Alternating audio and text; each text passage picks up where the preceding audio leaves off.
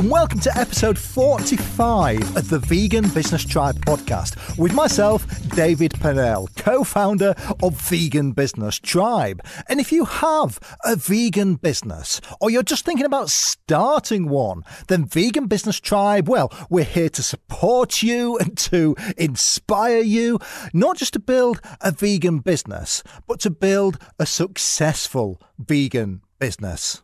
So, what's the latest from Vegan Business Tribe at the moment? Well, I'm actually really excited because this weekend is Global Veg Fest and Vegan Business Tribe is actually opening Global Veg Fest with two events back to back on Saturday morning. So this is an online event and first I'll be speaking on how to run a successful vegan business for about a 45 minute session and that's going to be a lot of fun to talk about and deliver.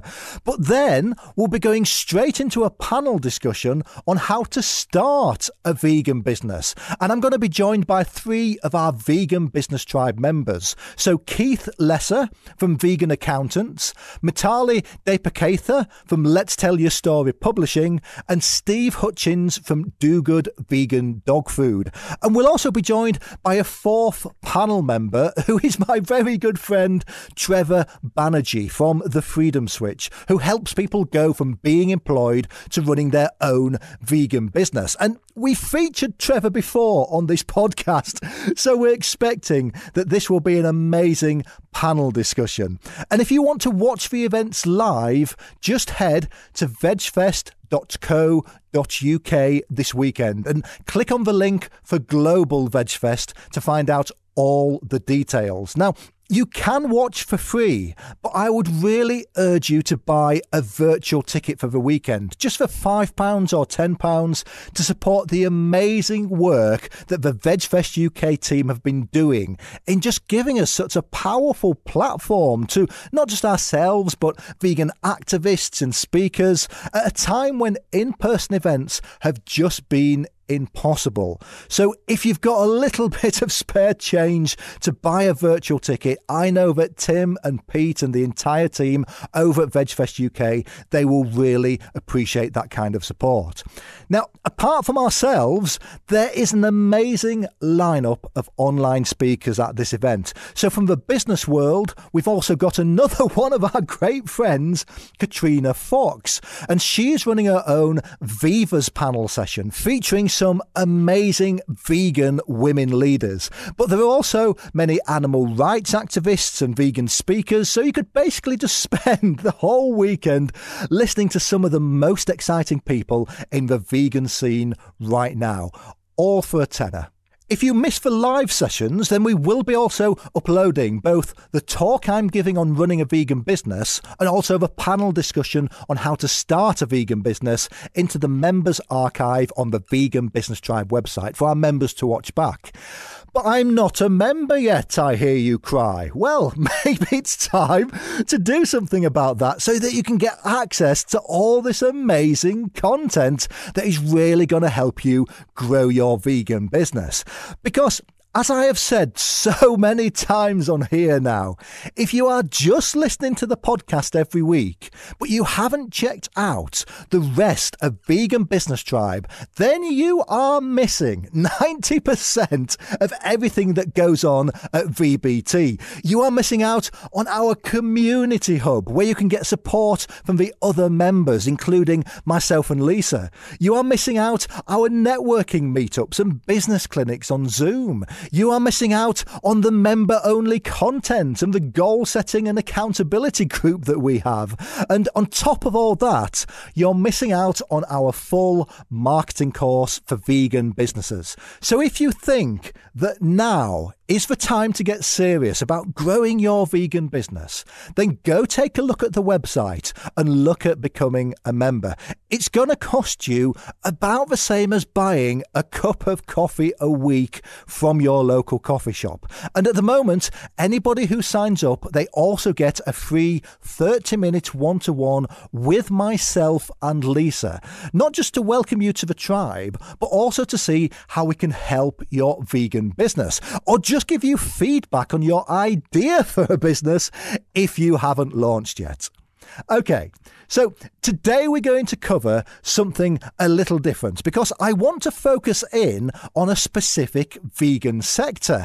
Now, I know that this might put off some people because if your business does not operate in this sector, then you might think this is just not going to be of any interest to you. But looking at how any sector is changing because of veganism is really relevant, no matter what business you are in. Learning how customer demand is changing is really important because it gives you a better understanding of the vegan marketplace as a whole. And we're trying to make you not just amazing vegan business people, but also experts on vegan consumers. And the sector that I want to look at today is what impact veganism is having on the fashion industry. Now, we've got a number of Vegan Business Tribe members in the fashion and accessories scene, and I think it's fair that we just give a shout out to a couple of them, especially Venita in Hong Kong from GNL, or Genuinely Not Leather, who is doing some amazing work with sustainable handbags made from things like teak leaf and other vegan alternatives to leather. We've also got Keishan from Ethical Living, Mita from Story 81, and Sam Barker from Clever Cotton, who is Vegan Business Tribe's master vegan knitter and is just about to open her new shop in Blyth, which is just up the coast from Newcastle upon Tyne here in the UK. And it's how and why the vegan fashion market has been growing over the last few years that I really want to talk about today in this session. Because I get a lot of people asking me which sectors I think, beyond just food, are going to be the next big thing in vegan. And I often talk about how the vegan pet food market is really about to explode, and vegan child and baby is going to be another one of the great markets where we're going to see a lot of growth over the next few years. But one of the markets that I don't talk about enough is fashion and accessories because it is huge. It's an established sector where vegan options are really starting to gain traction. So, how big are we talking about? Well, the Vegan Women's Fashion Market Size, Share and Trends Analysis Report by Product, Distribution, Channel, Region and Segment Forecast 2020 to 2027 Gosh, you see, I read these kind of reports and tell you what's in them just so you don't have to.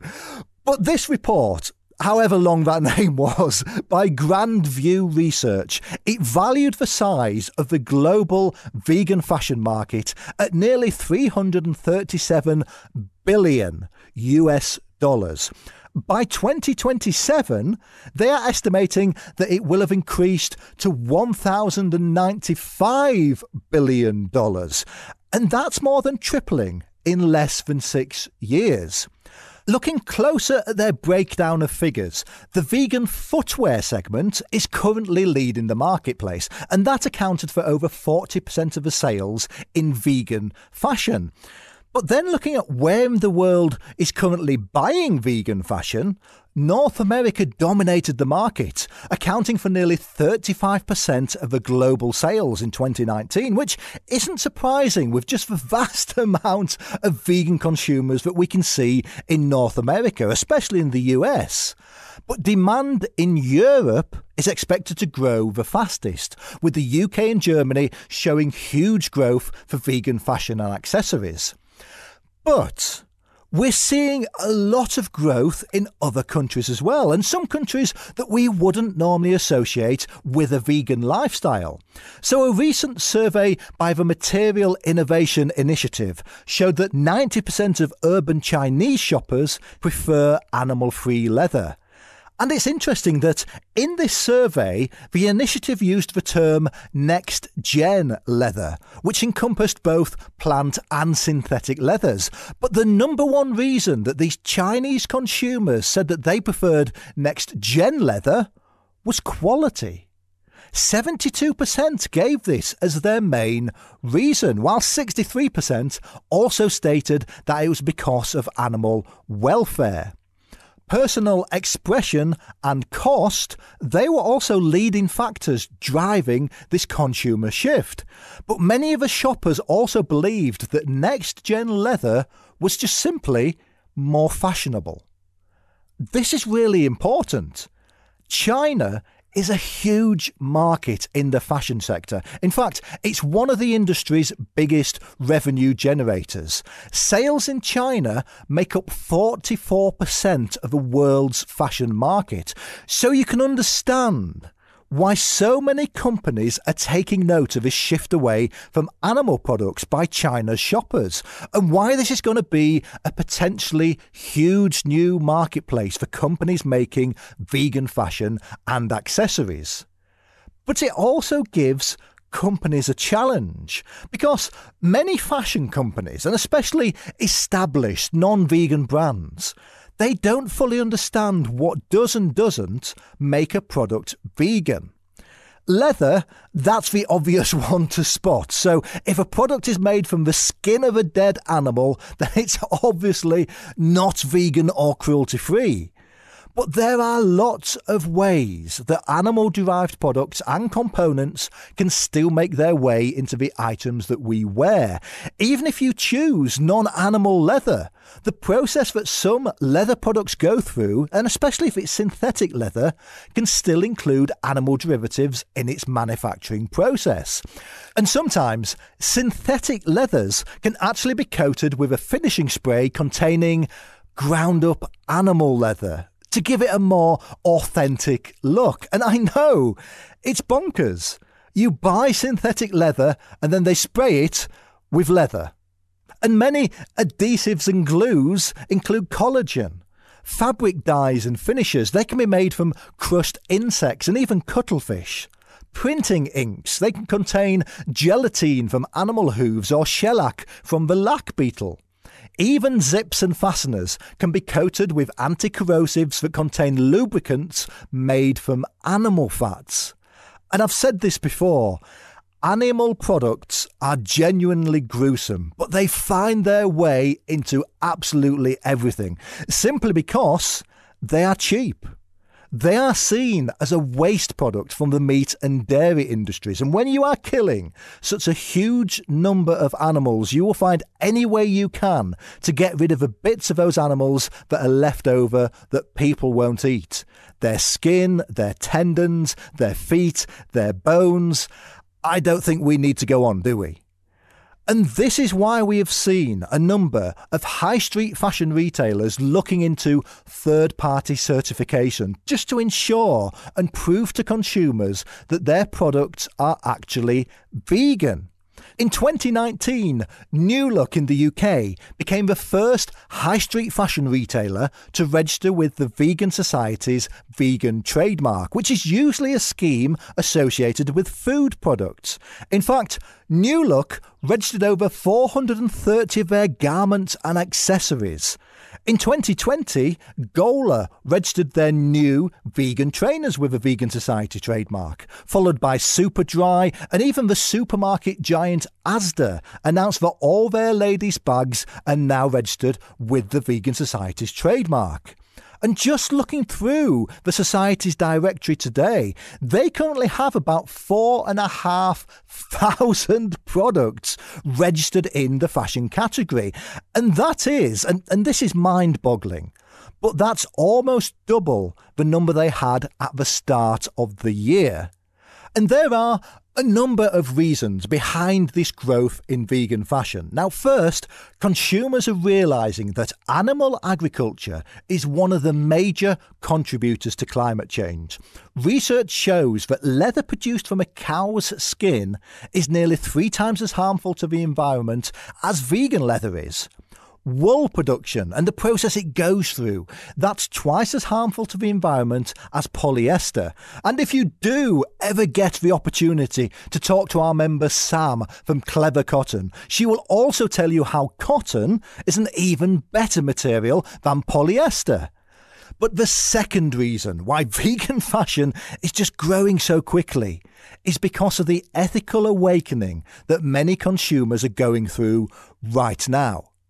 People have traditionally protested against companies selling clothes made from fur, for example, but they wouldn't think twice about buying a pair of leather boots. But leather, as we know, it's just fur without the hair. Leather is one of the biggest killers of animals in the fashion industry, claiming over 1 billion lives each year. And although it's been illegal to farm fur in the UK since 2020, there are no equivalent laws anywhere on the horizon to ban farming leather. Probably because, as I said before, the skin of a cow is seen as a waste product, and much of it comes from the meat industry. And that's an example of speciesism at its finest. And people, or rather consumers, they are waking up to this realization. And that's why we're now seeing some amazing innovations in material sciences. We've got wool made from organic cotton. We've got silk from bamboo and even leather made from cactus. Now, cactus leather is an amazing material because cactuses don't require large scale water irrigation. It's organic and it produces a luxurious and long lasting material. You can also buy plant leather made from apples, corn, and even pineapples, which isn't just ethical. Going back to the China study, it's just downright cool. Who wouldn't want a bag made from pineapple leather? And this consumer demand for something new is another big driver behind the rise of vegan fashion. Vegan footwear, that is one of the products leading the sector. The number of shoes available that are described as vegan, that's increased by 36% here in the UK and 27% in the US just in this last year alone. And many shoe retailers and brands, they have brought out vegan versions, including Gucci, Nike, uh, Reebok, Adidas. Dr. Martens even has a vegan range now, and Kurt Geiger, just to name a few. And this is a real tangible change. If you are a long term vegan, you will know the struggle of trying to get hold of a good pair of vegan shoes. You either had the choice of some cheap pleather shoes, as we used to call it, made from plastic leather that tends to scuff as soon as you put them on, or you could buy canvas shoes that just gave you wet feet the first time you stepped in a puddle. But now you can buy the styles you want from the designers and brands you want and know that you're going to get a really good quality pair of vegan shoes. And it's worth looking a little further into the public's understanding of these new materials and our relationship with animal based products in fashion. Now, recently, the Vegan Society published a really good report called The Rise in Vegan Fashion, in which they surveyed 1,000 people in the UK who said that they regularly purchased new clothing and accessories. The gender and age sample of the people they surveyed, it was fairly balanced, and one of the first questions they asked was about people's understanding of how leather specifically was sourced around 20% of the people who responded said that they'd never actually thought about where leather comes from. Which just goes to show that we're facing the same problem that we find in the dairy industry. Leather is ubiquitous. We've grown up with it, just like we have with cow's milk and cheese. And it's interesting that some of the fashion companies even have animal welfare statements saying that no animals are harmed during the manufacture of their products, even though those products are made from leather. Now, I assure you, that no animal survives the leather making process. But these companies make those statements because they source their leather as a byproduct of the meat industry. And they're just trying to make their customers and probably themselves feel more comfortable by saying that purchasing their leather products is fine because, well, the cow it was taken from was already dead. And again, we come to this idea of speciesism that killing some animals is fine for fashion, whereas killing others is just not. It's the same that we find with animals killed for food. Now, in the same Vegan Society survey, 54% thought that leather from calves was cruel. 61% said that fur was cruel. And 57% said leather made from exotic animals like snakes or crocodiles was cruel. But only 37% of people thought that leather from cows was. This did change, though, when you looked at the respondents by age, with nearly half of people aged 13 to 30 thinking that leather from cows was cruel. The Vegan Society's report, it is an interesting read on how people's views are shifting on animal products in fashion, as that difference in respondents by age just goes to show. It is generational. And the report goes further into these customer preconceptions around the materials used in our fashion. Interestingly, around 25% or one in four of the respondents said that they had not heard of plant leather before, but they were interested in purchasing it now that they had. And in fact, if you tally up all the survey responses, only 17% of respondents said that they were opposed or were not planning to purchase fashion items made from plant leather in the future. That's over 80% of shoppers being open to the idea of buying items made from plant based leather alternatives. And not only were they willing to buy them, over 70% said they'd be willing to pay more for them too. But this figure came with some caveats. First, they said they'd only be prepared to spend more if the quality and durability was as good as animal based leather. And second, if it was proven to be more sustainable or proven to be more ethical. Less than 15% said that they would not be willing to pay more for plant based leathers, but they would be willing to pay the same. As I said earlier, I guess it's my job to read these reports and then tell you what's in them so that you don't have to. But it is worth going and finding the full survey results on the Vegan Society's website if you are yourself in the vegan fashion market, because we can see from these figures alone that consumer interest is very high for vegan fashion. In fact, nearly half of those surveyed said they would like to see more vegan verified fashion across all clothing ranges, but there's still a lot of education needed. For example, over a quarter of people responding to the survey said they would still expect to find animal derivatives in materials like faux fur. Now, that's really interesting and there have been some cases where products marked as false fur actually turned out to include some animal fur as well. But this may also be similar to how different consumers look at meat alternatives. So, to some vegans and vegetarians, and especially the long term ones, the idea of something that replicates the taste and texture of meat, it can turn your stomach. I remember the first time that Lisa and I tried the Beyond Burger, and it was actually actually really uncomfortable to eat. For us, it was just too close, and we really struggled to eat them. And it might be that we're seeing the same thing with fur. People would rather just move away from the product altogether rather than buy false fur and have the possibility of getting it wrong or having people assume that they're wearing animal fur.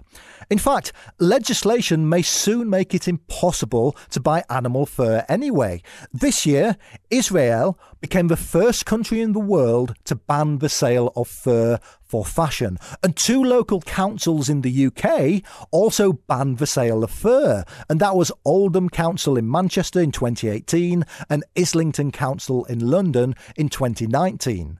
The British Fashion Council has also taken notice, and in 2018, London Fashion Week became fur free for the first time, along with many high end fashion brands. And the rise in fashion that is vegan, it's only going to grow. The last stat that I'll pull from this Vegan Society report is what individual fashion sectors people would like to see more vegan options in. Now, Clothing that was usually made from animal leather, that was at the top as you would expect, followed very closely by bags, backpacks, and footwear. But looking further down the list, vegan hats caps, and scarves, that came in at just under 20% of the respondents saying that they would like to see more vegan options in this category, showing that there's still a good market for such niche products. And celebrities have been very quick to back this vegan fashion trend. It has been almost impossible to buy a Telfar bag since Oprah Winfrey said that the vegan leather bags were one of her favourite things, and it's been seen as this year's must have celebrity accessory. Actress Millie Bobby Brown partnered with Converse to create a line of vegan shoes. Formula One driver Lewis Hamilton teamed up with Tommy Hilfiger to bring out a new range of predominantly vegan clothing. Even singer Justin Bieber launched his new fashion line, Drew House, with a 100% vegan range. The vegan sector even has our own fashion awards now, with PETA's Vegan Fashion Awards highlighting not just great products, but companies who have made the most progress and categories like the most iconic vegan fashion moment of the year, which in 2020 was awarded to Queen Elizabeth II for going fur free. It's not just clothing in fashion, though, that is seeing a lot of ethical improvement. Vegan environmentalist and industrialist Dale Vince recently launched his latest company, Sky Diamonds, who are manufacturing diamonds from carbon captured from, you guessed it, the sky. Now, having already revolutionised the electricity supply market with his company Ecotricity, and UK football with the League One vegan club Forest Green Rovers, our very own vegan Willy Wonka, he's done it again with precious stones.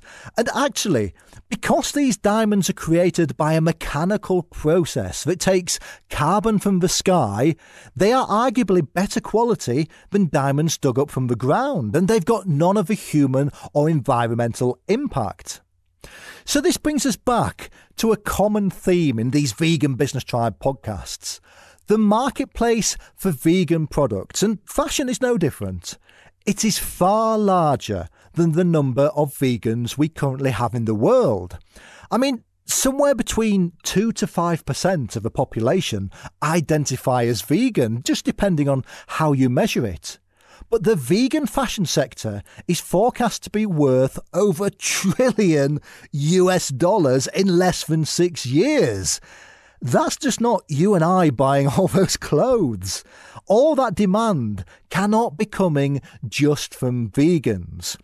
The huge shift is in the general public, who are all becoming more ethically led in their buying decisions and also starting to make those connections with our relationship with animals. Leather is the skin of a dead cow. The down in your down jacket, it's not just feathers. It's the softest layer of feathers that grow the closest to the bird's skin, that are ripped from ducks and geese, sometimes while they're still alive. A PETA investigation of more than 30 wool shearing sheds in the US and Australia uncovered rampant abuse of sheep, and PETA has continued to provide evidence showing that it is a cruel and bloody industry. People who do not identify as vegan are choosing vegan fashion options or they're looking for the term vegan to indicate that a product is more ethical or has less environmental impact. Even if we have to accept that these customers have a degree of hypocrisy, in the same way that people won't use a beauty product that has been tested on animals, but they're still happy to eat those animals. For vegans, this just shows that we are making a real difference and potentially a big one. For businesses, it means that if you are thinking of getting into vegan fashion, there is potentially a huge customer base for your product. However, as I've already mentioned in this session, the biggest fashion brands in the world, they are already out there trying to capture this market. They don't want to lose their customers. They want to transition with those customers. So you need to make your offering remarkable and connect with these new ethical customers better than the big brands can. And that might be innovation in the products you make. So you might want to create designs for your products that 99% of the population will absolutely hate. But that 1% will love, and they will love it with a passion and tell everybody about it. Take Viva La Vegan Clothing. They don't just create vegan clothes, they create statement wear, favoured by vegan activists such as Russell Brand. Or you might want to show how your company is more ethical than the big brand competition. I mean, how can a company claim that they are truly doing this for the animals when they've got a single vegan product and the rest of their range are made from animal skin? The majority of customers for vegan products are usually non vegans. And as I often say in these podcasts, if you have got a vegan company and you are just selling to people who have already gone vegan, then you're kind of missing the point of having a vegan company in the first place. So, finally, while I'm getting all ethical and campaigny here, what do you actually do if you still have clothes and fashion items yourselves that are made from animal products in your wardrobe. And this is a question that many new vegans come up against. In fact, we even got asked this once in one of our business clinics on the Vegan Business Tribe website. Because when you first turn vegan, you might already have a wardrobe full of leather and wool items, and it's down to each vegan to decide what they're going to do with them. So I was at a talk by vegan environmentalist Chris Packham a few weeks ago, and he showed everybody his leather belt. An odd thing for a vegan to wear, perhaps. But the reason he continues to wear it is because that leather belt was older than many of the people in the audience. And he said that once it broke, if it ever did, he would then replace it with a non leather belt. But it still had usefulness, and he didn't want to create demand for yet another item to be made. You can compare that to vegan activist and author John Arwin, who tells his story of running down his local high street barefoot and having to hold up his trousers looking for non leather shoes and a belt. Because the moment that he turned vegan, he just couldn't bear the thought of having animal products on his body. Neither is the wrong approach. And most vegans that I know, they would prefer to give their non vegan clothes to a charity shop rather than just put them into landfill once they turn vegan themselves. Now, I've digressed slightly there, but it just goes to show that we've all got our own relationship with vegan fashion. So let's just cast our eye back over what we've covered in this episode and let's see what nuggets we can take away from what impact vegan is having on the fashion industry. Point one. The vegan fashion market is estimated at 337 billion US dollars. By 2027, it's estimated that that will have increased to $1,095 billion, or more than a trillion. That's more than tripling in the next six years. Point two North America currently dominates the market for vegan women's fashion, accounting for nearly 35% of global sales in 2019. But we're seeing the most growth in Europe. And remember, 90% of urban Chinese shoppers said that they preferred animal free leather. 3. There are lots of ways that animal products can get into our clothing and accessories without us even realizing it. That's why so many companies are now looking to third party verification, such as the Vegan Society's vegan trademark. In fact, the number of products in the Society's trademark directory under the fashion category have doubled in just a single year. 4. The change in the vegan fashion sector is being led by the younger generation, with half of people aged 13 to 30 responding saying that they thought leather from cows is cruel. 5. The change is also being led by material innovation. Leather from apples and silk from bamboo is just downright cool, and it becomes a real talking point about the products that you've just bought.